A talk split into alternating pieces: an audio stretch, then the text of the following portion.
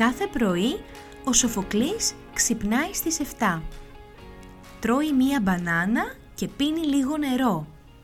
Μετά πάει βόλτα με τον σκύλο του. Περπατάνε μαζί για περίπου μισή ώρα. Μετά ο Σοφοκλής τρώει πρωινό.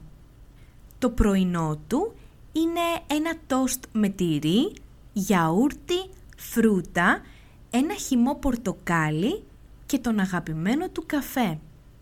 Μεγάλο πρωινό. Ο καφές του είναι πάντα σκέτος. Δεν του αρέσει καθόλου η ζάχαρη.